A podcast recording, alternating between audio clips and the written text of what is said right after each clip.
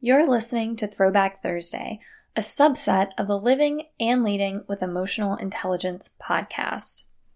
I'm your host, Brittney Nichole. The purpose of Throwback Thursdays is to provide insight and life lessons through the sharing of my own personal stories and experiences before I embarked on my self evolution journey, and then analyze the experience with a fresh perspective. My hope is that you find my stories relatable, insightful, or at the very least entertaining. Today is all about hot gossip. Ooh. There was always something exciting and intriguing about gossip to me. But is gossip emotionally intelligent? Nope. No, it's not. So, what draws us to gossip? Gossip, like many things in life, is often modeled for us at a young age. I grew up listening to adults and family members gossip about others, and it was exciting to me. And I think the excitement came from feeling like I was in on the secret. And in some sense, on the same level as adults when I was listening to them talk about this stuff. Like clockwork, every Sunday after church, I would enjoy lunch with my grandparents while they talked about the news circulating amongst the congregation that week. Now, most of the gossip wasn't negative or harmful. For instance, did you hear Susie's daughter is getting married? Or did you see that Bill got a new truck? I don't want to give you the impression that my family had nothing better to do than speak poorly of people. That was not the case most of the time. That was not their objective. Yet, there were those Sundays where there were some real juicy conversations like, did you hear Paul's wife is leaving him for Peter Baker? I wonder if that new baby of theirs is even his. And that was the stuff that got me super excited. Now, I know that sounds bad, but I mean, I'm just being honest with you. Regardless of the fact that many people claim to hate drama, the truth is, we've been raised in a society that loves gossip and drama. And as I grew older, the more opportunities I had to be a part of my own peer group's gossip. And let me tell you, I live for the thrill of everyone else's business. Middle school and high school were the worst or the best, depending on how you want to look at it. I kid you not, some sleepovers were planned practically around gossip. And around this same time is when reality TV became popular with shows like The Real World, The Bachelor, American Idol, The Greatest Race. And all of them were fueled by drama, gossip, and backstabbing. Even American Idol had drama during the audition phase. And I became obsessed and addicted to the drama that these mediums provided. Gossip became a key part in my life, as much as social media is a key part in people's lives today. And I'm not just talking about the time that we spend on social media.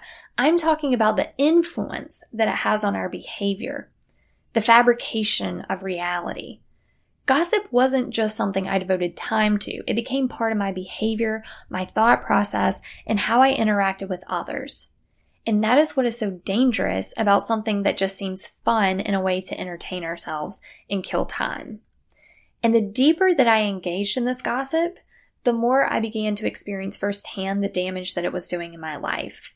It was causing friction in my relationships, intrapersonal conflict, and I was unknowingly conditioning myself to make dramatic and often absurd assumptions about people and situations just to make life seem more interesting and exciting. However, all of this began to change about a year or two into my self development journey. I began to notice that gossip and drama became less appealing to me. And the further I went into my self discovery and development, the more it began to irritate me until I got to the point where I'm at now, in which I have no appetite for it whatsoever. So here's my theory for what changed and why I believe many of us get trapped into the hype of gossip and drama to begin with. One, I think many of us get wrapped up into drama and gossip because we really don't know what else to do with our time. I used to get bored very easily back when I cared about other people's business. It gave me something to do with my time. And if we don't see our downtime as an opportunity to do something productive or meaningful, it's easy to become consumed by news, social media, and TV shows which reinforces and feeds our cravings for drama and gossip. And just as the company we keep is a reflection of our own thoughts and behaviors, equally, the resources and information we select to stimulate our brain are going to influence our behaviors and view of reality. So it can become this feedback loop of stimulating ourselves with drama, which causes us to crave it even more. And the only way to break out of this feedback loop is by developing our awareness or cutting ourselves off from the stimulant completely. But developing our awareness can be exceedingly difficult because it's a bit of a paradox. We have to have some level of awareness to develop awareness, right? And here's where mindfulness techniques come in handy because it brings awareness to our senses and allows us to become present. Here's a short exercise that you can do to practice mindfulness. Take a bit of time to focus on maybe just two or three things around you that you can experience with your senses and really explore them in detail and objectively, meaning without judgment.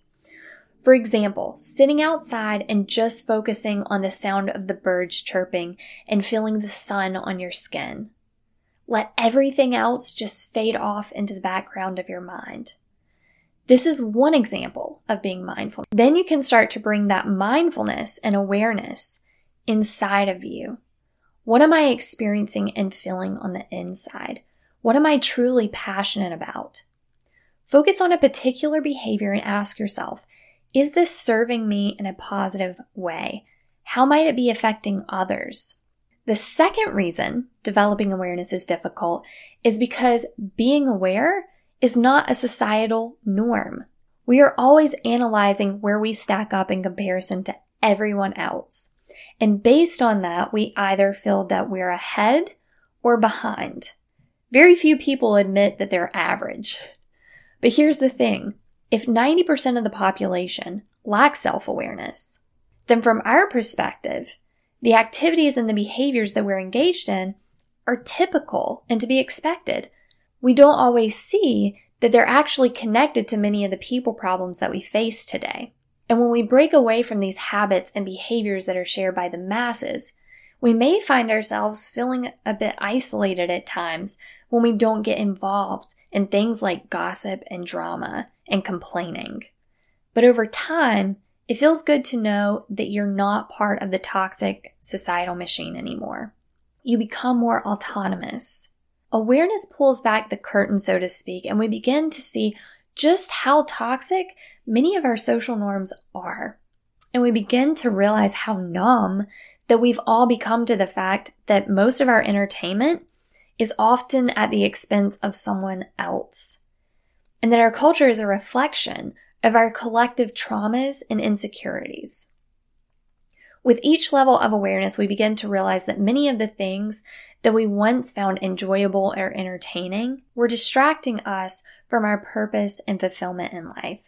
Additionally, many of these behaviors like gossip and drama work to soothe our own insecurities because we are taking the focus away from our problems and putting the focus on others and pointing out their flaws while dismissing our own.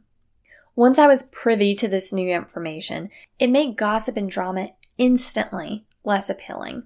Additionally, I began to fill my schedule with things of purpose and meaning and cut back on the amount of TV I digested significantly, which made a world of difference because once I stepped away from reality shows and news, life automatically seemed less dramatic. And as the months and the years went by, and I've cut out many of these sources of drama altogether, now, when I catch a glimpse of a show or the news on TV, either at the gym or at a gas pump, it's mind blowing to me how theatrical and dramatized they make life appear. It reminds me of the Hunger Games, quite honestly. And it's equally mind blowing that I was so numb to this and perceived it to be normal for so long. So, what does this all have to do with emotional intelligence? Well, the foundation of emotional intelligence is self awareness, which is being aware of your thoughts, feelings, and motives. Asking ourselves, why do I do what I do? How is my behavior influencing others? And how am I allowing others and these man made stimulants to influence how I perceive myself in the world? Currently, it is said that an estimated 90% of us don't know how to answer these questions. Yet 95% of us claim to be self aware. That's a bit of a dilemma, isn't it? If you feel like you're stuck in the rat race and drama of life and want to escape, I recommend one, distancing yourself from the stimulants that feed this behavior. Two, developing your awareness through mindfulness practices. And three, find meaningful and productive things to occupy your time instead of entertainment or drama. So that is all I have for today's Throwback Thursday. I appreciate you listening or watching, and until next time, live and lead with an open heart and open mind.